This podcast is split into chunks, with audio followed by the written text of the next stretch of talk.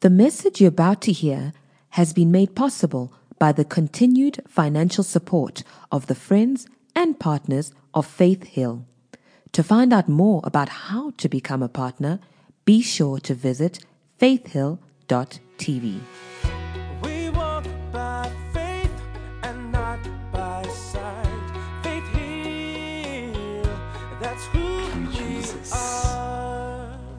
You, Jesus. Well, good morning, Faith Hill Church. Wow, wow, wow is all I can say. Amen. Sure. It's so good to be here. It's so good to be back home this morning. Amen. Man, when I look at this is the first service, am I right? Was it still too early? Man, many years, many years back, our first service were probably just a few people. And, you know, I know we're in a season where we're talking about grace and its effects. Man, but standing here this morning or just being a part of this morning service, family of God, I want to tell you that what you're seeing before you is God's grace and its effects. Amen. What an awesome job. What excellence with the praise and worship. I was just in awe. Even the serving teams, to watch them getting prepared, uh, to see everybody come in the way they have this morning. This is God's grace and its effects. Amen. Now, I know I don't have much time this morning, so I'm going to quickly uh, just honor our senior pastors, Pastor Tafara and Chipo Butai. Man, if it wasn't for their faithfulness, if it wasn't for God's grace and its effects on their lives, man, this would not be happening here. Am I right? Man, their faithfulness, their obedience, their perseverance, and just their, their sheer love for God. So I just want to thank them this morning for this opportunity to, to come up and minister. Amen? To come back home and just be a part of what God is doing here at Faith Hill Church. It is amazing. But this morning, we're going to get straight into the word. Uh, if you are here, you are here, right? I'm just checking. And you have your Bible with you, you can lift it up and say this after me. This is my Bible. I believe what it says I am. I can do what it says I can do. I am a believer and not a doubter. A doer, not just a hearer. Today, I will learn from God's word, and my life will never be the same because faith comes by hearing, and hearing by the word of God. Amen. Thank you, Jesus. Grace and its effects. Man, for the past few weeks, uh, we discovered building up to this moment uh, that grace, true Bible grace, has effects. Man, we're seeing the effects everywhere we go. And this is true Bible grace. Amen. Grace gives us the impact to do more. Amen. We discovered over this past few weeks that it is God's divine enablement, God's very power on the inside of you to do more. Amen. We looked at the apostle Paul. Let's get straight into the word this morning. Amen. 1 Corinthians chapter 15 verse 9 to 10. We're going to be reading in the New Living Translation. And five years ago, I remember standing up here and I said the, the NLT and I said the New Living Testament. Man, I got taken out very quickly. and I make sure that I now say the New Living Translation. Amen.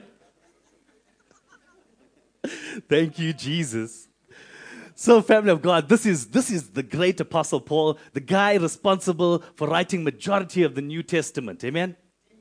Man, and what Paul says, I think we should pay attention to what this dude has to say because uh, there's some effects, there's some fruit, and we're seeing the very fruit of that today. Amen?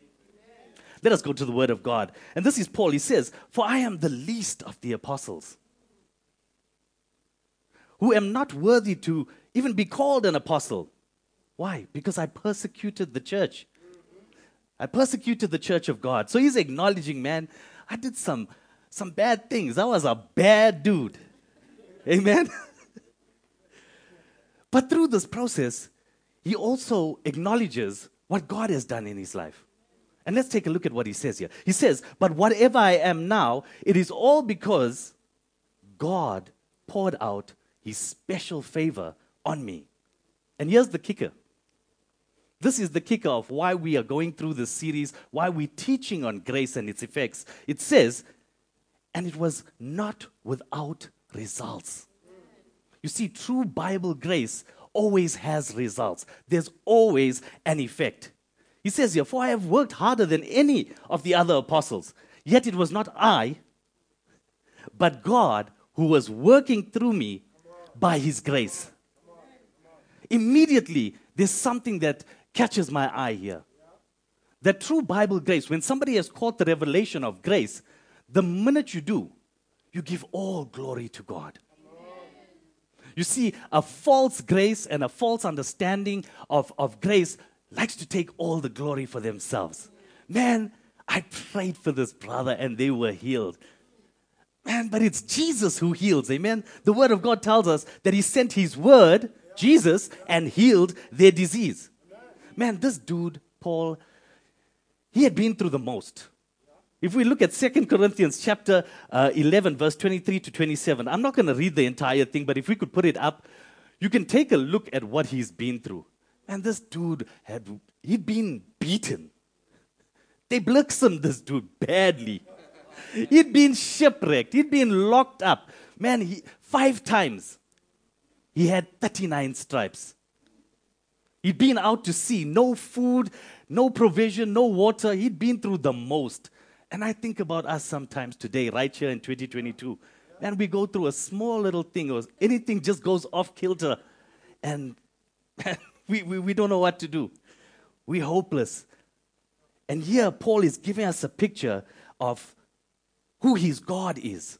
He's acknowledging who his Father is. And we're going through the book of Romans. This morning, I'm going to be touching on Romans chapter 9 uh, and 10. And I'm going to briefly go through it to give you a picture of what's happening here. And I trust that you're going to you, you're going to be blessed by this. Amen? So, Romans is all about the righteousness of God extended to unrighteous people like us. Amen? Through the faith in the gospel. The gospel is the good news. The gospel is to reveal. Amen? So, as we all know, that, uh, you know, the book of Romans is Paul's masterpiece on grace. He comes to Galatians, and this is where uh, he comes with his most strongest teaching. As we, as we discovered, man, he takes off the gloves. This is where he gets real. This is where he gets bad. He gets down and dirty with the church and lets them know exactly how grace is applied in our lives, how we are to walk and operate as believers. Amen? As we went over this past few weeks, we looked at Romans chapter 1, verse 7. This was God's plan for righteousness. Last week, you guys covered Romans chapter 8, where God comes and He speaks about His love. You know, that there's nothing get, that can separate you from the love of God. He speaks about His blessings. He speaks now about you being moved from slavery and into sonship. Romans chapter 8, verse 19, that all of creation eagerly awaits the manifestation of the sons of God. You know what that means? That everything around you, everyone around you, is waiting for the day that you will walk as a son and a daughter of God. Amen. You see, this morning we're going to be getting into chapter 9 and 10, and uh, it's a bit of a, a shifting gears preparing us for the later chapters where we are now to experience the righteousness, we are to walk in the righteousness. And when I talk about shifting gears, sometimes we think that we're moving forward. I don't know if you get that picture, but whenever someone says shifting gears, I picture them moving, you know, to a higher gear. But that's to actually keep the car in motion, right? Uh, at a comfortable uh, speed. But man, I remember when I first started driving, Man, I thought I could just get to five and just leave it there and chill. And everything was going to get, you know, it's just going to happen. But then as I'd approach a hill, and my very first car was not a very fast car, but it did the job, right? But as I get up this hill, I'd realize that the power was, well, was not, the momentum was not there. And I'd always get this side comment man, you need to drop gears. Now drop a gear something like, Are you driving? But man, that car is like jerking and it's doing its thing. But what Paul was doing here was shifting gears. He was dropping a gear to build momentum to where we are going. And where he was going in the latter part of Romans was building momentum, building up more speed to take the body of Christ, to take us believers in actually walking in the grace of God. Amen? So Paul is saying one is not automatically made righteous because they came from the lineage of Abraham. What Paul is saying is that through their response to the new covenant and what Jesus has done, and not what they can do for themselves, are they made righteous. Amen? So that's where we're going to be going this morning. Last week, I know Pastor T, uh, you know, he ministered such a powerful session where he spoke about that analogy, and I think the entire uh, topic around grace and its effects is based on that diagram. Where he was talking about the marriage between husband and wife. But then Paul comes and said, But this is the point. For those of us who are still caught up in last week and it's about marriage, this is the point. that we were that wife, married to the sinful nature, producing evil deeds. You see, when we were that old man, we were that pig, married to the pig, producing little piglets. But when we died to our old sinful nature and then we were married to Christ, we produced good deeds. We saw that the marriage counselor was the spirit, whereas the sinful nature, the marriage counselor was the law. You see, the law is actually the ministry of death. Amen? When you look at Romans chapter 8, verse 6, it says, For to, for to be carnally minded is death, but to be spiritually minded is life and peace. You know, when you look at that ledger, on that side of the ledger of your sinful nature, man, whenever you hear the words of enmity, hostility towards God, slavery, darkness, you can associate it. And when you look at this side of the ledger, you can also associate it with light, with freedom, with liberty, with goodness, with everything that Jesus has come to give you and I. Amen? The Bible says in Romans 8, verse 14, that whoever is led by the Spirit of God, they are the sons and daughters of God. You know, this, this actually ministered to me because it's so liberating to know that I am now a son. Man, a slave doesn't have that mentality. A slave goes through so much of oppression, so much of um, thoughts that hold them back from what God truly has in store for them. Amen? So today, what are we doing? We're producing lambs. We're producing love, peace, joy, gentleness, kindness, meekness, self control. But when we looked at this diagram, what Paul was really addressing here is how is it that you have gone back to producing evil deeds? Amen? In other words, why are you interacting with your ex?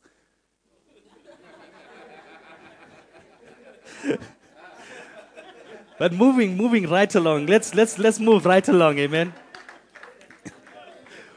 we come to the book of Galatians where Paul is getting real, right? Galatians chapter 1, verse 6, and he says, You know what? I marvel I'm shocked. I'm bewildered that you are so soon removed from Him that called you into the grace of Christ unto another gospel. Here we see this word grace and gospel being used interchangeably, showing us that the very heart of the gospel is grace. Amen? You see, many are not aware, but there is such a thing as true grace and false grace. Amen. False grace will allow you to do what you want and not care. True grace will motivate you to walk in freedom from sin. You'll be excited. You'll be excited about your salvation. You'll be excited to serve. You'll be excited to lay down your life. You'll be excited to be a part of everything that God is doing. And not just with a passive attitude. Man, you're going to be bold. You're going to be excited. And when other people are seeing you, you're going to be infectious. You're going to be infecting everyone around you. Amen. False grace breeds and always breeds passivity. Man, I learned so much from this.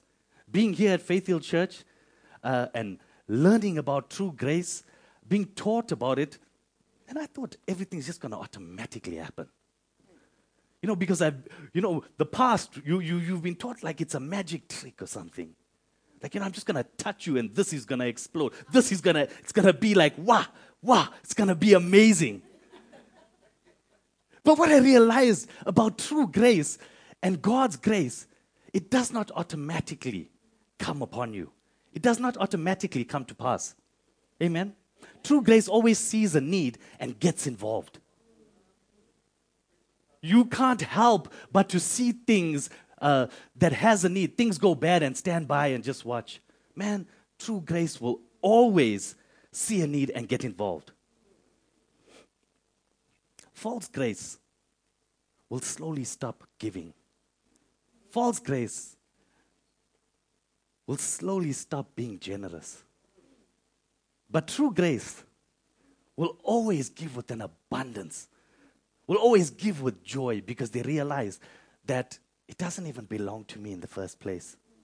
Man, I'm just merely stewarding uh, what God has entrusted me to here on the earth.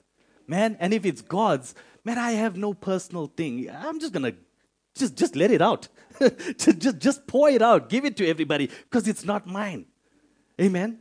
You see, being in ministry, uh, for the past few years, which we are so thankful and grateful for the opportunity. Man, we've learned so many lessons. And, you know, the opportunity we do get, we try to talk to as many people as we can. But one of the most common questions that I'm asked is, Pastor, how, how, do I, how do I reach a place of just being blessed? How do I receive the blessings of God? And it's usually followed by this explanation Man, I've been praying, I've been reading my Bible. Man, last year I even received the award for 100% attendance. Man, I'm, I'm, I'm going to, I'm, I'm attending every life group. I'm in two life groups, which I don't think you're allowed to do. Man, I've been honoring God with my tithes. I've been fasting. And you also get the opposite, you know, of those people that come and say, you know what, I've just been so busy. Man, I've not had the time to actually read my Bible. I've not had the time to, to, to attend church. Man, things have been real in my life. And you know what? We realize that in that question and, uh, and that explanation lies the root of the problem. That so many people have fallen into the trap of linking God's response to their performance. Something that all of us go through. It's something that we need to address, and that's the purpose of the series. Amen? You know, somebody says, you know what, well, I believe in Jesus. I believe that I also have to live holy to be accepted by God. You know what that's saying? That's saying that, man, Jesus, what you did on the cross is not enough. That you have to, I have to add to what you've done. You know, have you ever met somebody that must always be one up? Like you share with them, hey, you know what? Uh, last year we went to Mauritius and it was so awesome. And then they're like, well, we went to New York and you should have seen how much fun we had.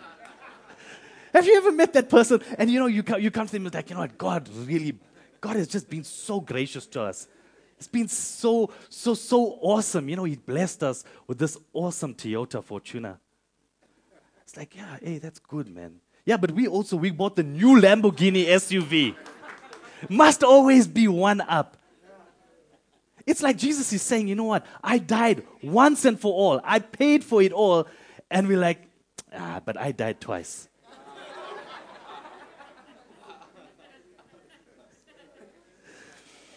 you know, the thing is, millions of church people think that, you know what? I have to live a holy life. They're trying to live holy lives. But the question is, you know what? If they had to stand before God and He had to ask them, man, what have you done to deserve your salvation? Immediately they'll go back to recounting, man, I've gone to church, I've been fasting, I've been serving, I've been involved.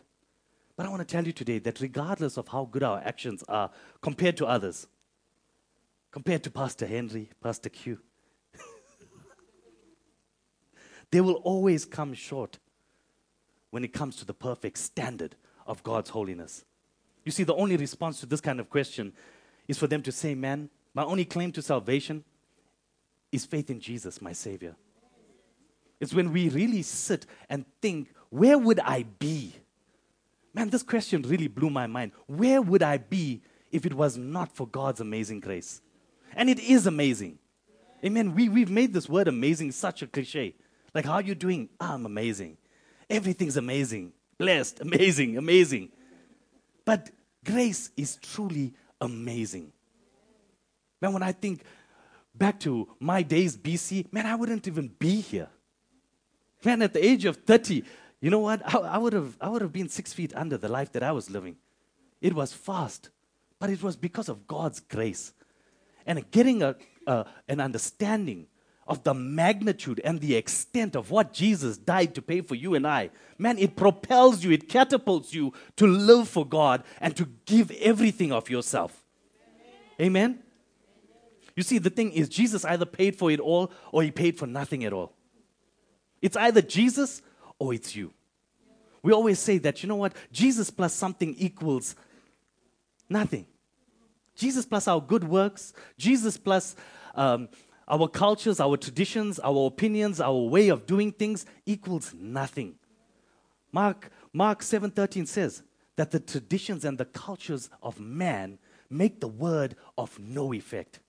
But man, I realized that Jesus plus nothing equals everything. When you come to Jesus and all you have is yourself, man, that's when Jesus does his best work. You see, people have not fully understood this relationship between grace and faith, this balance between grace and faith, and the, and the relationship between the two of them. You see, by definition, the word grace means the undeserved, unmerited, unearned favor of God. What is favor? Favor is God's supernatural, preferential treatment. You know what that means? As a child of God, upgrades are yours. Abundance is yours. Increase is yours. Man, in your jobs, in your investments, in your businesses, in your family, with your children, in your health, everything concerning you is meant to abound, to increase. I loved this explanation when I saw it. I saw the definition of grace in the Baker's uh, Encyclopedia, and it says that grace is the dimension of divine activity that enables God to confront human indifference and rebellion with an inexhaustible capacity to forgive, to love, and to bless. God's grace is not running out anytime soon, nor will it run out. Amen? So, everything that you require needs your response, it needs your participation.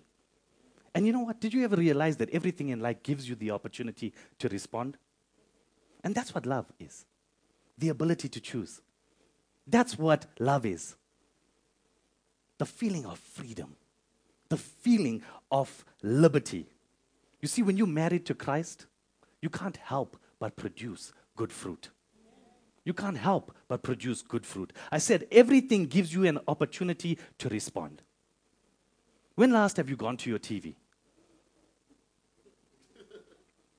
Do you go to your TV and you're like, hey, dude, I wanna, I wanna, I wanna negotiate with you. Could you please come on? I wanna, I wanna watch my favorite program. Is that TV gonna respond? No. You're gonna have to respond. You're gonna have to use that remote and put the TV on. When last have you gone to your stove and said, hey, you know what? We're actually feeling for some lovely mutton curry. And I was just wondering if you could turn yourself on. Everything in life gives us the opportunity to respond. Amen. Coming up last night, you know, uh, I could not just rock up to King Shaka International and be like, yeah, guys, I'm here. Come up to the terminal and be like, yeah, I'm here. Let me in. Uh, you know, I'm, I'm going up to Joburg. No, I had to respond. I had to get a boarding pass, and that was my admission faith is your free admission to this grace and its effects. Amen? Man, I had an eventful uh, flight last night because there was a guy next to me, and I think he had had too much of alcohol. And man, he was sleeping, he was drooling. His hands ended up coming on me. It was, it was, it was just hectic, right? But so quickly, and you know, the temptation is to step into this place of like, man, touching me. The temptation was for me to like get upset. The temptation was, I cannot even explain to you what the temptation was. But so quickly I began to remember that, man, I was probably there once. And besides, if I had to take care of it, can you imagine what the newspaper would have read this morning? Pastor or, or, or man takes out another passenger from a dizzy height, takes him out.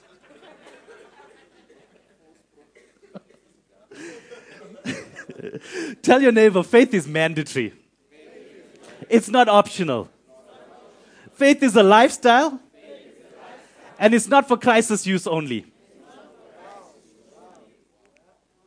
Ephesians chapter 2, verse 8 to 9 says, For by grace you are saved through faith. You see, sometimes we read this passage so quickly that we don't even catch its, its true meaning. And there's such a profound truth here. It's saying that these two don't work by themselves. Grace does not work alone, nor does faith work on its own. The awesome part is we get to participate. Amen? And that's amazing. That is awesome. If those of you that are taking down notes, you can take this down. Your faith is the vehicle that moves you to the grace of God. Your faith is the vehicle that moves you to the place of God's grace. Amen? Where provision, where healing, where everything that Jesus died for can be found. And I realized that unless a person is perfect, they don't need to come to God. But the Bible says in Romans 3:23 that we have all sinned and fallen short of the glory of God. Let us go to Galatians chapter 5 verse 1 in the New King James version. This is what it says. Galatians chapter 5 verse 1 in the New King James version. It says, "Stand fast, therefore, in the liberty or the freedom wherewith Christ hath made us free. You've already been made free, amen? And be not entangled again with the yoke of bondage. This is where Paul is telling it to us like it is. Amen. This word stand fast is an expression of the Greek word steko. Steko means to stand firm, to persevere, or to hold one's ground. Just like countries fight for their, for their freedom, for their rights. You know, every public holiday, I think it's Freedom Day. I don't know any others, but continuously always fighting for their freedom, fighting for their rights. But we as believers, we need to also stand, therefore, stand fast and fight for our spiritual freedom. Amen. You know what this verse also shares? Paul's admin, uh, admonition to stand fast reveals that our freedom doesn't function automatically. We have a part to play in this. The opposite of stand fast is to be passive, to roll over and play dead. 1 Peter 5 8. For our adversary, the devil, goes about like a roaring lion, seeking whom he may devour. Man, we cannot afford to be passive. You see, true grace actually makes you uh, know who you are in Christ, whose you are in Christ. True grace allows you to know your rights as a believer, your benefits as a believer. So when circumstances, when challenges come your way, man, you're not going to be passive about it. You're not going to roll over and play dead. You're going to take a stand because grace has an effect in your life. Amen? So, what I realized as I was going through this teaching is that righteousness is not a process of maturity, but it is a position of grace that you were given at the new birth. It is a position right now. So many times when we approach the Word of God, we think that it's talking about who we are going to be, what you could be. No, the Word of God is telling us who we are right now in Christ. Amen? Grace and its effects. This is what righteousness is all about. Righteousness is a gift, and once you receive this gift, you can't help but produce good works. You see, for the longest of time, we think that we were called to convict people. You know the grace police? And you got to watch out for them. But you see, we were called to convince people that the only way that they can obtain righteousness is through putting their faith in what Jesus has done for them and not something that they've done. This morning, let us quickly take a look at Luke chapter 18, verse 19 to 14. You want to go there? This passage of scripture is really going to bless you. Amen. This is Jesus speaking. It says, Then Jesus told this story to some who had great confidence in their own righteousness and scorned everyone else. Two men went to the temple to pray. One was a Pharisee, and the other was a despised tax collector. The Pharisee stood by himself and prayed this prayer I thank you, God, that I am not like the other people cheaters, sinners, adulterers. I'm certainly like not like that tax collector. I fast twice a week and I give you a tenth of my income. But the tax collector stood at a distance and dared not even lift his eyes to, e- to heaven as he prayed. Instead, he beat his chest in sorrow, saying, Oh God, be merciful to me, for I am a sinner. This is Jesus. He says, I tell you, this sinner, not the Pharisee, returned home justified before God, just as he had never done it, just as he had never sinned. For those who exalt themselves will be humbled, and those who humble themselves will be exalted. You know, as I looked at this passage, I noticed something. When the Pharisee spoke, he was able to do so much more, but I saw a picture of false grace. Because it was all it was self-effort. It was self-righteousness. I i i did this. I fasted. I prayed.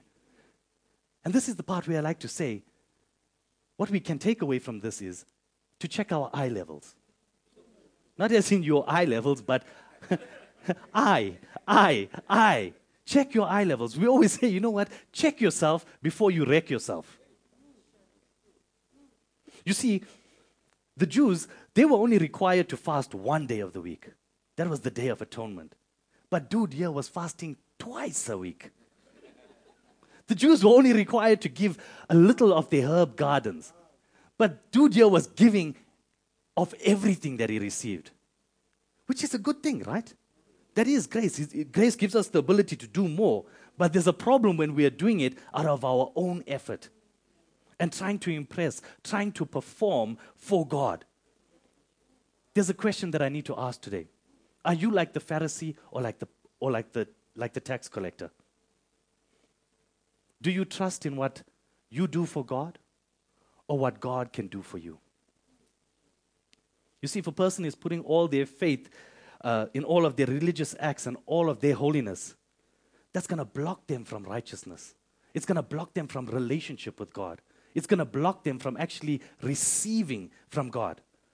But the person that maybe has not been that good, man, they've humbled themselves, they've positioned themselves right now. That person enters into right standing with God. Amen? This is what Romans uh, says. Let's go to Romans chapter 9, verse 31 to 32 in the New Living Translation.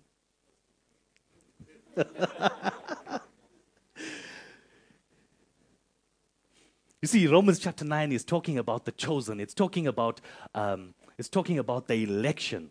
It's talking about the very sovereignty of God. And as I said, it's preparing us for the momentum. It's building up momentum. And I think that's where Pastor T or Pastor Chippo will take over. Amen? Of us actually walking in grace and its effects, walking in the righteousness of God. This is what Romans chapter 9, verse 31 to 33 says. It says, But the people of Israel who tried so hard to get right with God by keeping the law never succeeded. Why not? Because they were trying to get right with God by keeping the law instead of by trusting in Him. They stumbled over a great or the great rock in their path. God warned them of this in the scriptures when He said, I am placing a stone in Jerusalem that makes people stumble, a rock that makes them fall. But anyone who trusts in Him will never be disgraced. What we take from the scripture is that there's two types of righteousness a faith righteousness and a righteousness that comes by the law. In other words, a self righteousness. It says here, you know, mankind's biggest obstacle is not sin. Amen? The sin issue has been taken care of, past, present, and future. But our biggest obstacle in life is overcoming self righteousness.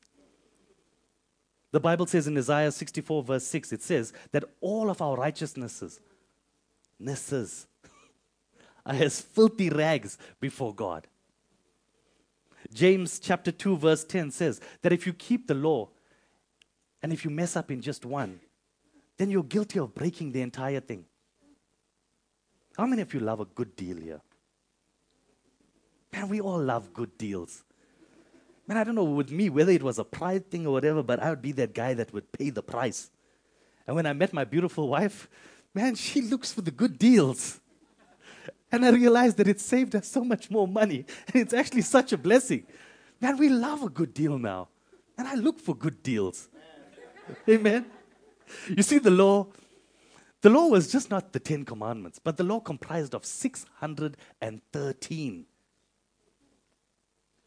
in other words, this good deal was if you did 612 things right and just one thing wrong, according to the law of righteousness, man, you were unrighteous.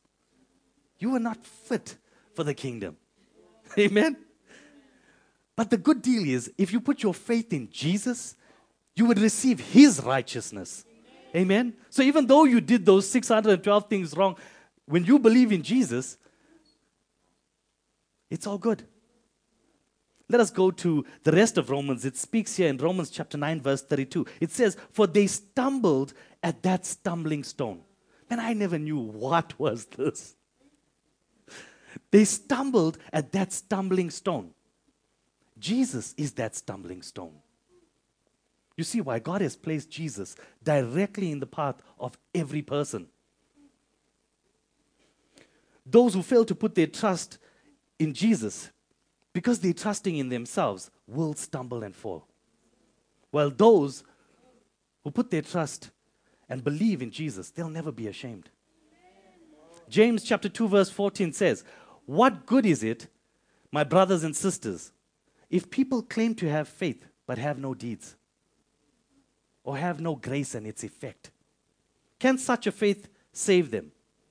The obvious answer is no. Amen. Because faith has actions. That's what James is, is talking about. That's the point that he's making here. Imagine if I came and told you this morning, man, that this building is on fire. Some of you would stand up and start screaming, some of you would run out. But can you imagine if somebody just sat here quiet? You'd consider that person crazy. Amen? You see, anything we truly believe, causes an action. When we truly understand the magnitude and the extent of what Jesus has done, it's going to cause an action. Faith is a heartfelt conviction. Amen. Romans 10:10 10, 10 says, for, the, "For with the heart man believeth unto righteousness, and with the mouth confession is made unto salvation." So grace is felt so strongly that it influences our actions. So Paul concludes this morning in Romans chapter, 4, chapter 10, verse 4, in the New Living Translation. For Christ has already accomplished the purpose for which the law was given. As a result, all who believe in him are made right with God. Here we can see why the law was given. The law was given to condemn, to judge us. And guess what? Jesus took that judgment. Jesus took that condemnation. It was to point and to show us right from wrong. It was given to show us our desperate need for a Savior. Amen? To show us that God's righteousness must come by grace. And as long as people look to themselves and to what they do, man, they fail to accept the gift of righteousness that the gospel reveals. Man, I am out of time. So let us stand to our feet this morning. Thank you, Jesus. Thank you, Father.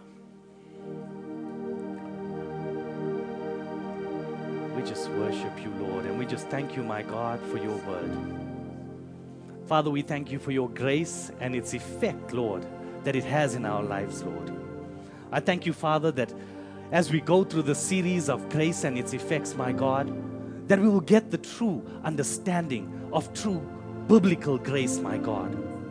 That we as believers, as children of God, may not miss out on this opportunity, my God. But we may take a hold of every good and perfect gift that you've come to give us, Lord. Thank you, my God, that you've already blessed us with every spiritual blessing in heavenly places. Thank you for giving us everything pertaining to life and godliness, my God. I thank you, Father, that you give us the understanding, Lord, of grace and its effects, my God, so that our lives would not be passive, our lives would not be monotonous and boring, but it would be exciting, my God. It would be a journey, it would be an adventure, my God, of more, of abundance, of increase, of upgrades. Father God, most of all, your supernatural preferential treatment. Thank you that all of these are ours, Lord. And all we have to do is respond positively by saying, Thank you, Jesus. By saying, Siabonga Jesu. By saying, Danki Jesus. Father, we just glorify you. We just worship you.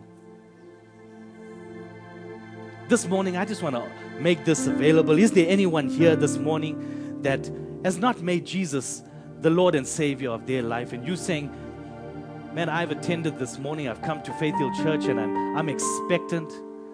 I want to receive from God. I want to make Jesus the Lord and Savior of my life. If that's you this morning, I want you to raise your hand up quickly.